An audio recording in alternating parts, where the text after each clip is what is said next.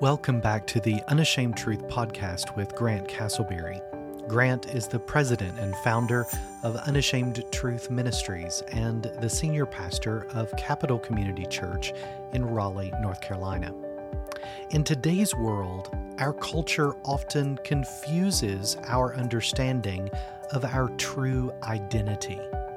Yet, when we turn to Scripture, we are constantly reminded of a profound truth Every individual is beautifully and purposefully created in the image of God. On today's episode, Grant turns to the words of David in Psalm 8, who offers us an insightful perspective that guides us towards a deeper understanding of our place in God's creation. It reminds us that our inherent worth doesn't stem from accolades or self perceptions, but from the undeniable fact that we are the handiwork of a majestic God. Let's listen to Grant as he opens the Word of God for us.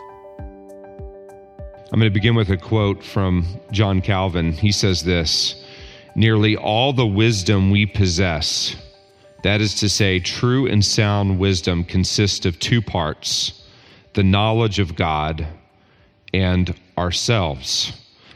I personally have thought a lot about that quote ever since I first read it, probably 15 years ago. And what Calvin is saying is unless you understand who God is, you can't begin to understand yourself. Because and we're going to look at this, we are created in God's image. And so if you cut yourself off from the mothership, you, you cut the tether on your spacewalk, you are going to be free, free floating in space. You, so, what is happening now in our culture is people have divorced themselves from an almighty God, and now they're trying to navigate a world without an ultimate creator, without an ultimate authority. That's why people are so upside down. That's what's going on with all the gender dysphoria, everything, because we have to orient ourselves with the fact that we were created by God. This is what Paul told the Athenians. Remember on Mars Hill? He says, Acts 17 28, for in him we live and move and have our being. That's the, the renavigation. In Him, we live and move and have our being. That's our orientation. And what our culture is trying to do right now is find that fixed point that they can orient themselves with that's apart from God. What, what, what can that fixed point be? And everybody's debating what that fixed point can be, but there is no fixed point outside of God and His Word. So, Martyn Lloyd-Jones, this, this is not an, uh, a new problem. This is a very old problem that goes back thousands of years. But Martyn Lloyd-Jones described it in the, in the 60s by saying this He says, Modern man thinks at the same time more highly of themselves than we should and more lowly of ourselves than we should. And it's the same it's it's it's the same exact way today. Because on the one hand, man views himself as inherently good right? We're all just really good people. If there's any deficiency, it's in the education system or it's it's we need more therapy because man is basically good. We just need to educate ourselves. So that's it on the one hand, we're going to we're going to navigate our well our, our way to a utopia, but then on the other hand, man views himself as a mere animal evolved from monkeys in a long chain of evolution. There is no afterlife. There is no spiritual reality. We're just the, the um, progeny of primordial goo. That's who we are. So, on the one hand, man is inherently good. And on the other hand, man is really no different from the animals. And the way that Lloyd Jones gave a corrective to that view of man is by pointing people to Psalm 8. I want you to turn in your Bibles to Psalm chapter 8, the eighth Psalm. And this is David's corrective. And we, and we need to understand this in order to understand, understand ourselves in relation to God. All right, so this is David's question in verse 3 of Psalm 8. Look, look at this question that he has to God. He says, When I look at your heavens, the work of your fingers, the moon and the stars which you have set in place. In other words, when I, when I think about the cosmos and all the stars that I see, the planets that I see, the, the thousands and thousands of stars, and of course, we know that there's billions of galaxies with trillions of stars, and around those stars, trillions of planets. Planets. It's really mind blowing to think about. And David asked the question God, what is man that you are mindful of him? That word mindful means to acknowledge or to think about. How, how, can you think about this tiny, insignificant creature on this little ball of dust in the cosmos? And then he says, and the son of man, that you care for him, that you provide for him, that you, that you um, deal with him. That's the question. How, how can God even think about mankind? And David, of course, provides the answer in the next verse. And the answer is, is that God is the one who created us. David says that our value is in the fact that God is our designer, our maker. And if you think about it, when you're appraising a painting, how do you appraise a painting's value? According to who painted it, right? It's the same with a, a statue. Well, who's the sculptor? David's point is is that God is our creator. And therefore, we have value, not because we're intrinsically valuable, but because God is the one who created us. And not only did God create us, God created us in a very distinct, special way. Look at verse 5. He says, Yet you have made him a little lower than the heavenly beings. That's the angels. He says, We're just a little lower than the heavenly beings, but look what he says. But you have crowned him with glory and honor. We are given honor by God. And this is given to us as a crown, a crown uh, a crown is the image of royalty, that God gives us a royal stamp upon us. And God gives us this crown, this weightiness, this honor, in order that we might rule the earth. In the ancient world, what a king would do is he would set up a statue of himself in the place, the region that he ruled.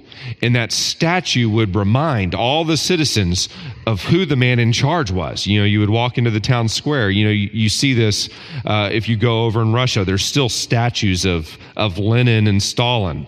And those statues are there to remind you who's in charge. Same way in the ancient world. God created man and woman as image bearers and crown them with honor in order that we might take dominion and rule over the earth. That's our distinction with the animals. That's why we're different. So I want you to just briefly turn over to the left to Genesis chapter 1 and look at verse 26 and 27. Keep your, keep your finger in Psalm 8. We're going to be right back. But look what God says about how we are created. Genesis 1:26.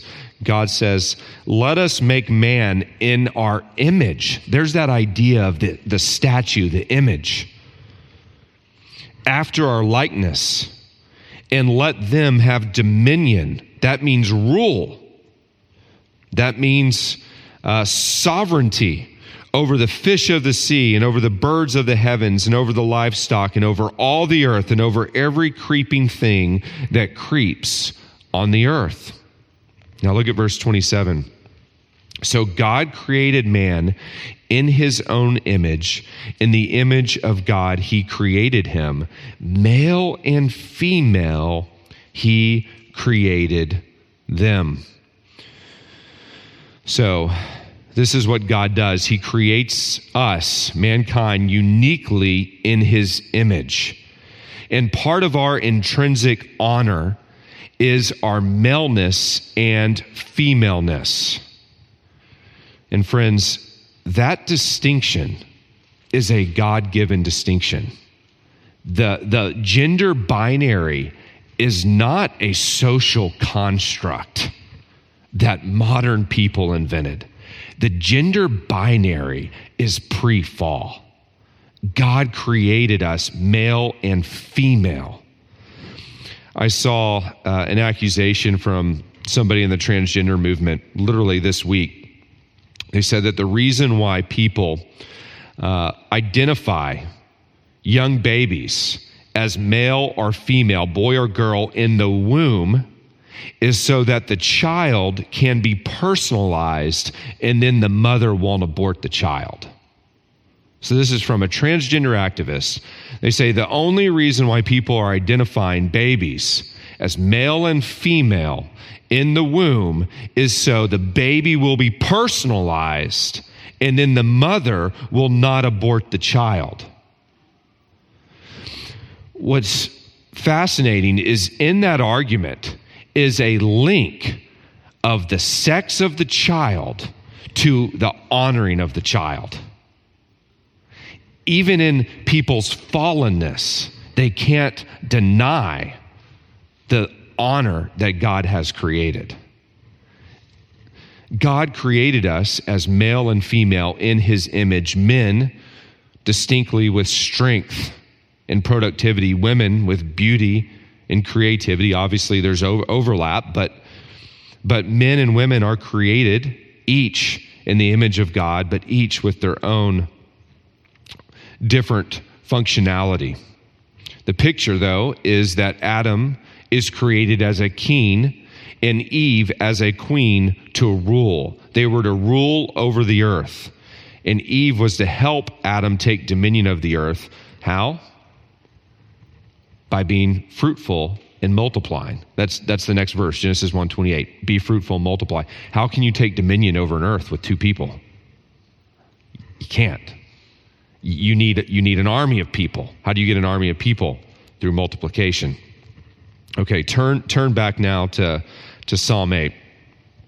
And I want to show you how this psalm ends because it's so important for understanding this theme of honor. So, David talks about how man has been put uh, over the animals. Verse 6 he says you have given him dominion over the works of your hands. This is this is reflecting back on genesis 126 and and 128 but i want you to look at verse 9 look at the epitaph of this psalm. David says o lord our lord how majestic is your name in all the earth this is the point and I, and, and I want you to put on your thinking cap and i want you to make this connection our honor as men and women in the image of God is directly correlated to the honor of God's name because He's the one who created us. Who are we? We are image bearers, the image bearers of God, who has created us to take dominion over the earth. And our honor is in the fact that God has created us male and female, a divine distinction that starkly opposes all worldly views. So, our honor as men and women in the image of God is directly correlated to the honor of God's name because He has created us. What a marvelous truth. Thank you for joining us today for the Unashamed Truth podcast. Find out more about Unashamed Truth by visiting our website, unashamedtruth.org. We have an exciting new Bible study being published in the days ahead entitled A Vision for Motherhood by Grace Anna Castleberry. For updates and more information about this study, please visit our website, unashamedtruth.org. Also, consider becoming a ministry partner by giving a consistent monthly gift, which ensures that we can continue an outreach like this podcast in the months ahead. Don't forget to subscribe to the Unashamed Truth podcast so you will never miss an episode. Until next time, may the glory of God's Word and the truth of God's Word encourage you in your walk with Christ.